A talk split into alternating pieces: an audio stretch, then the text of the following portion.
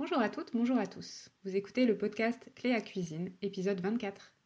Je suis Cléa, autrice et coach en cuisine bio. À travers mon blog cléacuisine.fr, mes livres de recettes et ce podcast, je vous accompagne pour cuisiner bio et végétarien au quotidien de manière simple et réaliste. Dans cet épisode, j'ai le plaisir de vous présenter mon livre S'organiser en cuisine avec Cléa, Batch Cooking, recettes végé et coaching, qui sort mercredi 27 avril 2022 aux éditions Terre Vivante.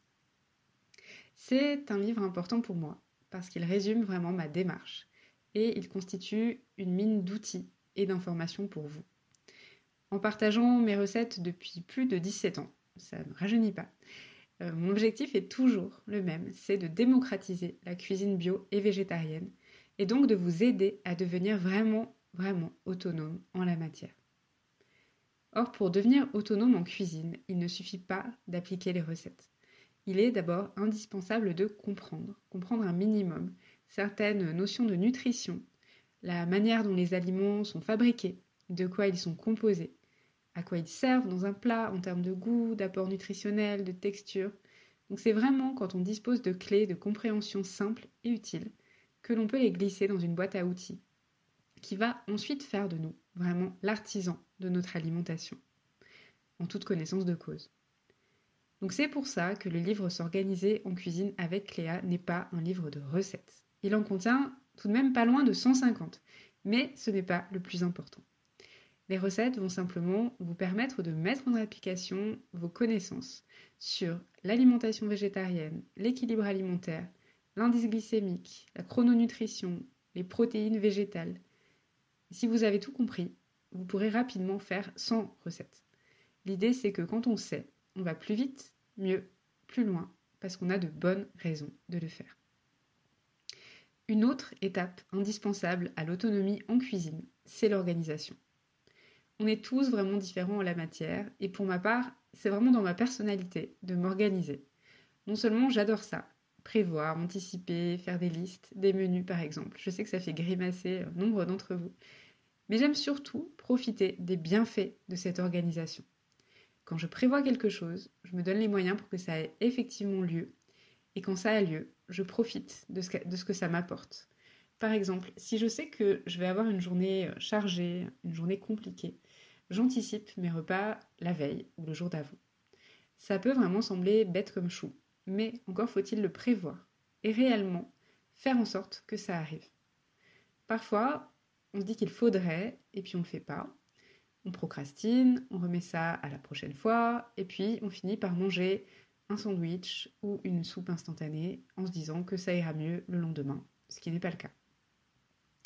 Je vais donc profiter de cet épisode pour vous donner une petite astuce pour ne pas rester dans cette zone d'inconfort qui semble pourtant un peu confortable, mais qui ne l'est pas vraiment. L'idée, c'est de chercher tout d'abord votre motivation, votre pourquoi. Pourquoi est-ce que vous voulez améliorer votre alimentation ou celle de votre famille? Pourquoi est-ce que vous voulez changer quelque chose? Une fois que vous avez trouvé la raison, vous pourrez vous demander pourquoi c'est important pour vous. Par exemple, vous voulez manger moins de viande à la maison parce que vous voulez avoir moins d'impact en termes écologiques. Demandez-vous pourquoi c'est important pour vous. Peut-être que c'est parce que la santé de la planète vous inquiète. Demandez-vous pourquoi c'est important pour vous. Pourquoi est-ce qu'il est important pour vous de vous en préoccuper? Parce que peut-être vous voulez pouvoir y vivre plus serein, plus longtemps. Donc si on fait un raccourci, on peut en conclure que votre motivation pour manger moins de viande, c'est de vivre plus serein, plus longtemps, en prenant soin de la planète. De ce fait-là, pour remplacer plus souvent la viande au menu, vous allez devoir cuisiner bio et végétarien plus souvent pour cela, il va vous falloir lire quelques livres, ou au moins celui-ci, et mettre en place l'organisation qui va avec. Et quand vous sentirez, ça va arriver probablement que votre élan retombe, que vous retournez dans d'anciennes habitudes, ce sera le moment de vous rappeler votre motivation, votre pourquoi. Pour aller encore un cran plus loin, je vous invite à poser non pas une motivation, mais une intention, c'est-à-dire à prendre vraiment rendez-vous avec vous-même, si vous préférez. Une intention, c'est une manière de préciser sa motivation, Par exemple, c'est assez vague de dire je souhaite manger moins de viande parce que c'est important pour moi de vivre plus serein, plus longtemps, en prenant soin de notre planète. Et c'est un peu plus précis de dire pour mettre moins souvent la viande au menu, je prévois de cuisiner deux plats végétariens tous les jeudis entre 17h et 19h, puis de les congeler en portions pour les utiliser les jours où je n'ai pas le temps de cuisiner. Et puis de le noter littéralement dans un agenda et, et de le faire tout simplement. Pour vous aider à vous organiser de manière très concrète, je vous donne dans ce livre plusieurs méthodes. Il y en a vraiment pour tous les types de personnalités, que vous aimiez faire beaucoup en amont et très peu au quotidien, ou bien faire chaque jour mais en optimisant au maximum, ou encore que vous soyez très fâché avec l'idée d'anticiper, je vous présente des méthodes pour lesquelles vous pourrez opter et que vous pourrez même combiner. D'ailleurs, c'est l'idéal puisque dans la vraie vie, on a tous des modes de fonctionnement différents et parfois d'un jour sur l'autre aussi. C'est pour ça d'ailleurs, à mon sens, que les livres de batch cooking pur et dur ne fonctionnent pas très bien dans la vraie vie. Si cuisiner pour toute la semaine en deux heures le dimanche et réchauffer un gratin de pâtes tout desséché le vendredi soir froisse un petit peu votre spontanéité, votre créativité, euh, bah, je vous comprends, rien ne nous oblige à en arriver là. Alors comprendre, s'organiser, après ça, le troisième et le plus gros chapitre, c'est le passage à la pratique, avec plus de 140 recettes.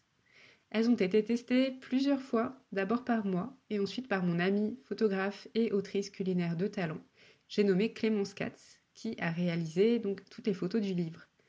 Vous pouvez d'ailleurs euh, écouter Clémence dans l'épisode 20 du podcast. Ce sont vraiment les recettes que j'utilise au quotidien. Elles sont donc à jour, archi-validées et très pratiques, à utiliser notamment dans le cadre du batch cooking ou de la méthode des ricochets que j'explique dans le chapitre sur l'organisation.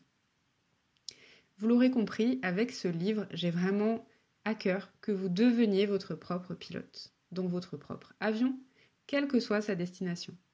Je trouve d'ailleurs que la plus belle question à se poser avant d'entreprendre ce voyage, c'est celle-ci.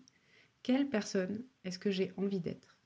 Et comment mon alimentation peut-elle m'y aider? C'est une question que j'explore avec les personnes qui me contactent pour des sessions de coaching individualisées. D'ailleurs, si ça vous intéresse de nous la poser ensemble, n'hésitez pas à faire comme elle.